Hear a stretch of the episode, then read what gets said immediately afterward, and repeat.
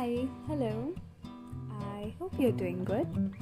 This is a struggling fellow. Well, who isn't struggling?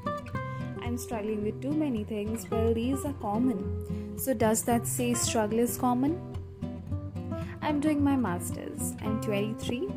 I am soon gonna be jobless. So, this is the narcissism I carry with myself.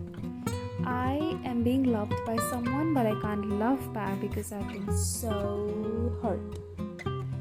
I have a loving family, but I betrayed them because I'm a Gen Z. I smoke and I don't tell my parents. I puke with hell of drinking old monk and I don't tell myself. The sanskari part of me tells me that then there's other part of me which is like this is the only life you have. You're low Akshay G low.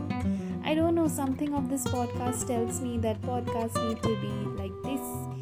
Does this make you engaging? Not at all I know. I have so much work to do uh,